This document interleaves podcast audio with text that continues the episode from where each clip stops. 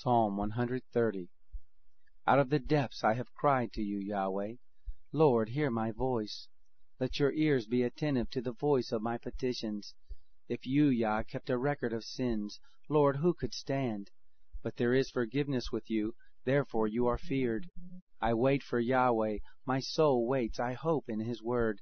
My soul longs for the Lord more than watchmen long for the morning, more than watchmen for the morning.